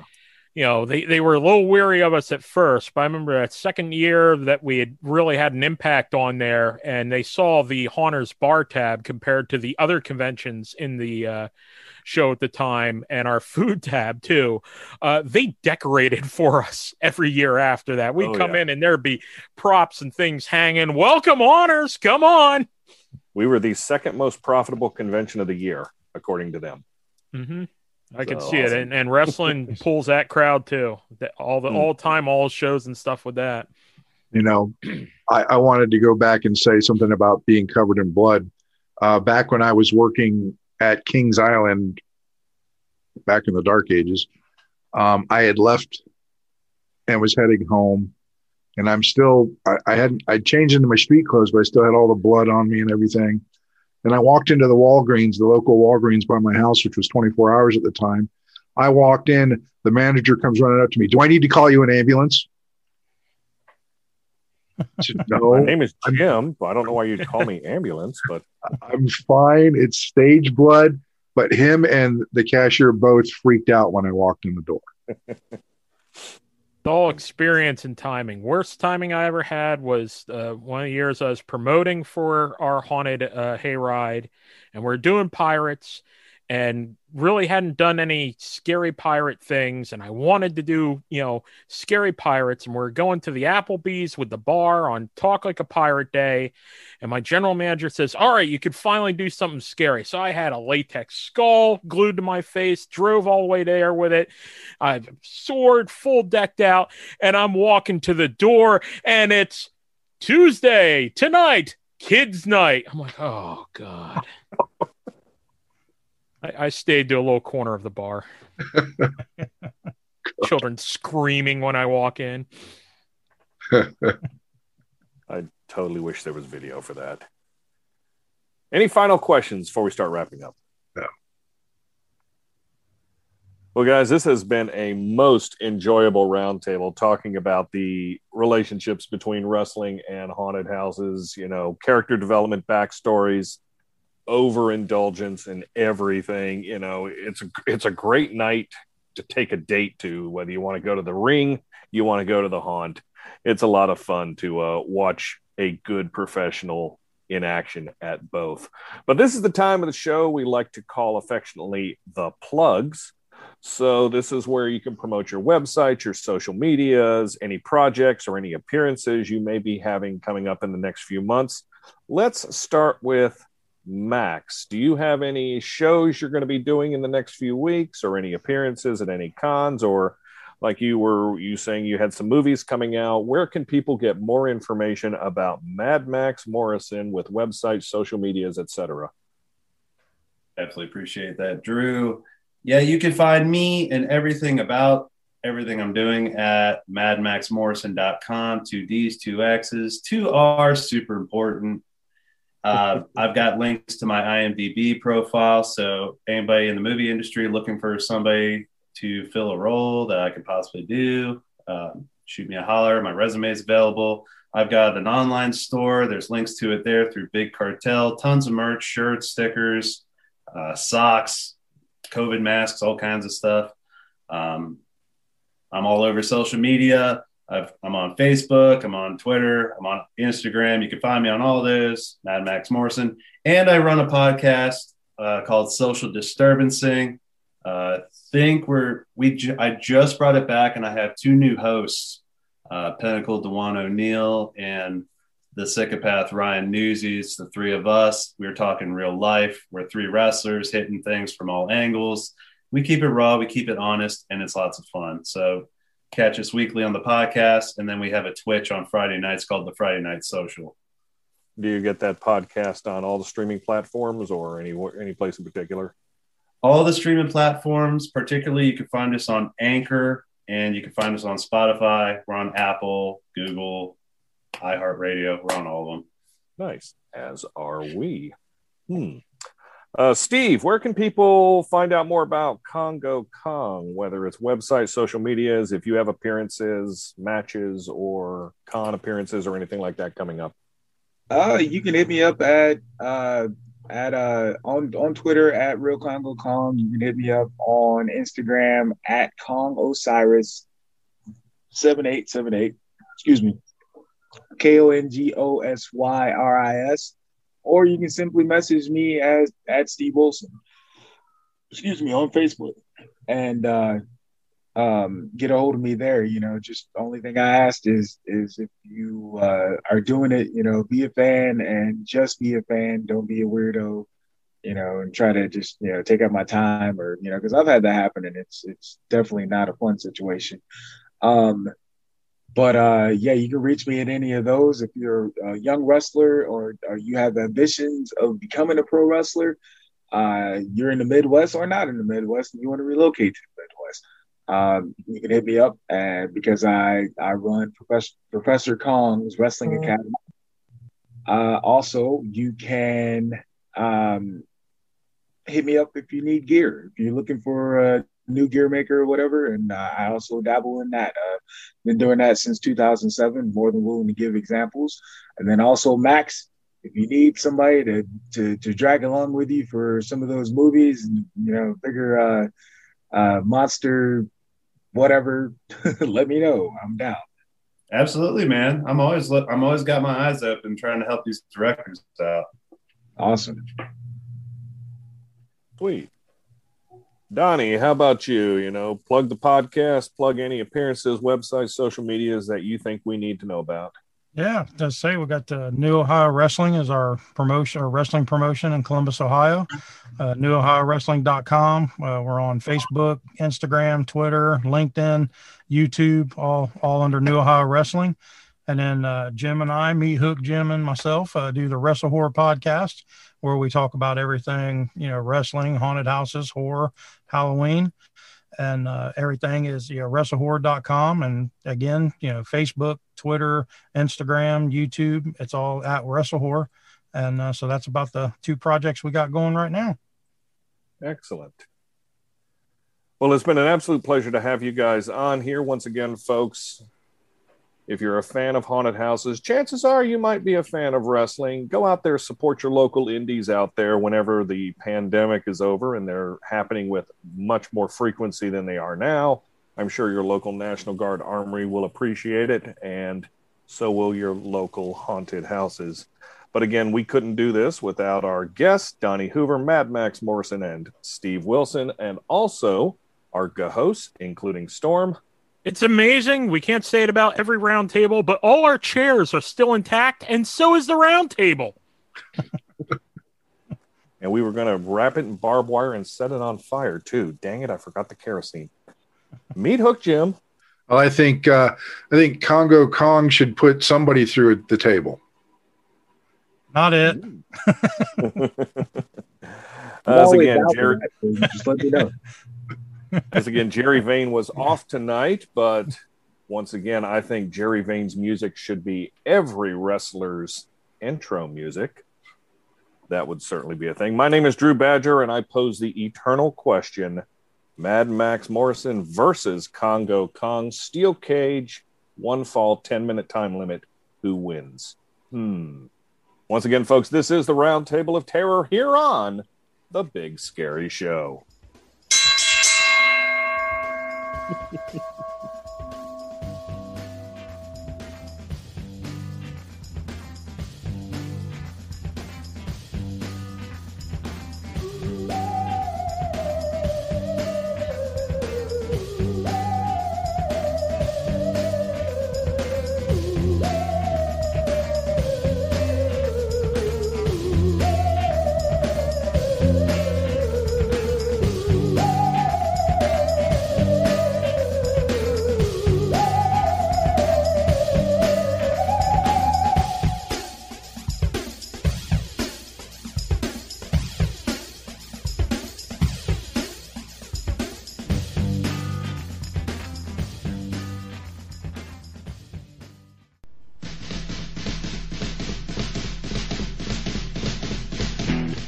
Morticians. Halloween sucks on the Big Scary Show.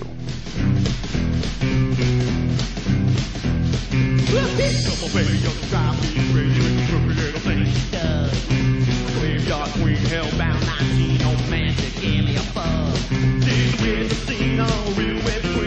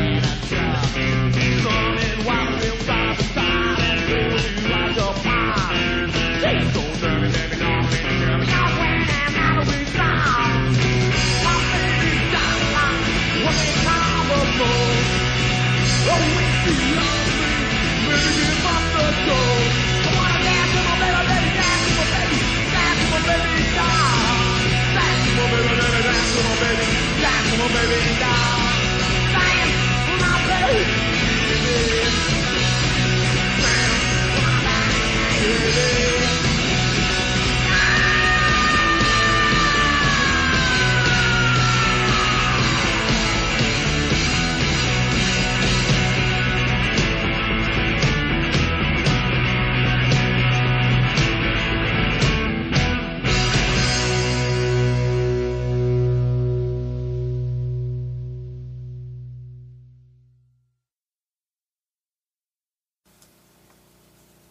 Greetings, listeners, and welcome. welcome Watch out, don't trip over that torso.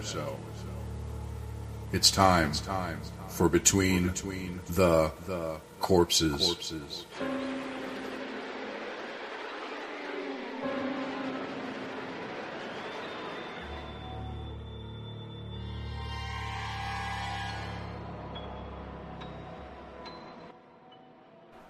Greetings, listeners. Meat Hook Jim here, and on this episode of Between the Corpses, we are traveling over to the northern African country of Morocco. With 99% of Moroccans identifying as Muslim, Islam is Morocco's most common religion. Muslims believe in burying the deceased within 24 hours of the death when possible. On Judgment Day, it's determined whether the deceased goes to heaven or hell. The deceased's family prepares the body either at home or at a mosque. They wash the deceased and wrap the body in white linen while performing ritual chants. For the burial, they bury the deceased facing Mecca. They place protective objects around the grave, such as myrtle twigs, because they believe angels like the smell. A few days after a Moroccan funeral, the deceased family gathers for a meal to honor their loved one's memory. They make food to send good vibes to the spirits, and they also read sections of the Quran out loud, which is Islam's central religious text. The Moroccan mourning period involves several elaborate rituals that typically last 40 days. Unlike in many cultures, Moroccan people wear white while gathering rather than black. They associate the color white with calmness and tranquility. For widows, they host a feast to honor their late husband on the 40th day after his death. This marks the end of the formal mourning period. When widows also have an Iddah period of three months where they can't remarry or interact with men who aren't family. Well, there you go. Here's a little bit about Morocco. We'll catch you on the next episode.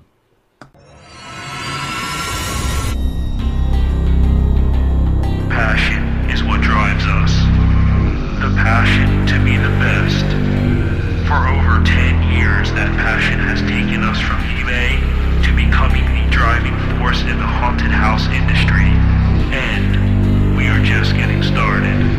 From flex props to 9-foot giants. Great details, great looks, and great pricing is the foundation we are built on.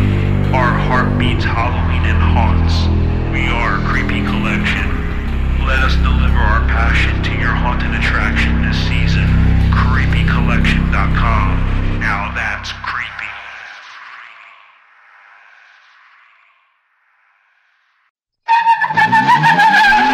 Screaming tires or squealing women. They're all the same to the speed merchants of the Fireball 500. By day, the dirt track is a jungle as the kings of the speedway fight for survival. By night, it's the same when they meet their women. That's playing rough, Dave. Someone could get hurt. Only chickens get hurt. Stop crowing, baby. You're a man.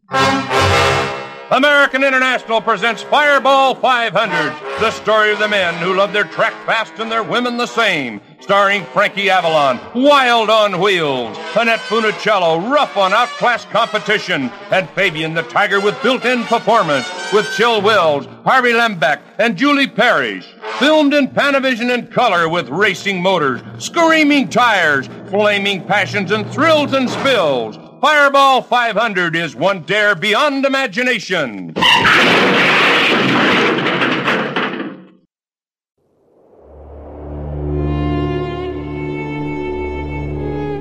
Michael Hedstrom, The House on the Hill, on The Big Scary Show.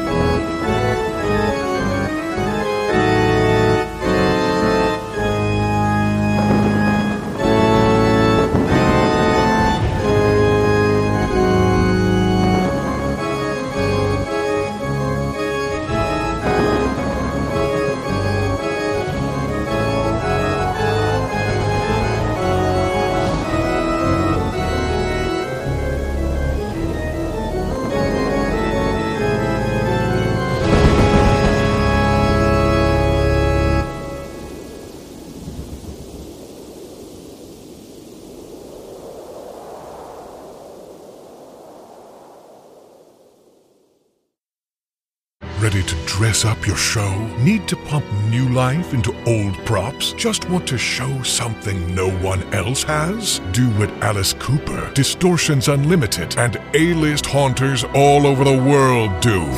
Wear Von Charon. Durable, handcrafted, dependable year after year. Von Charon. When you scare enough to wear the very best. VonCharon.com. V O N C H A R O N dot com.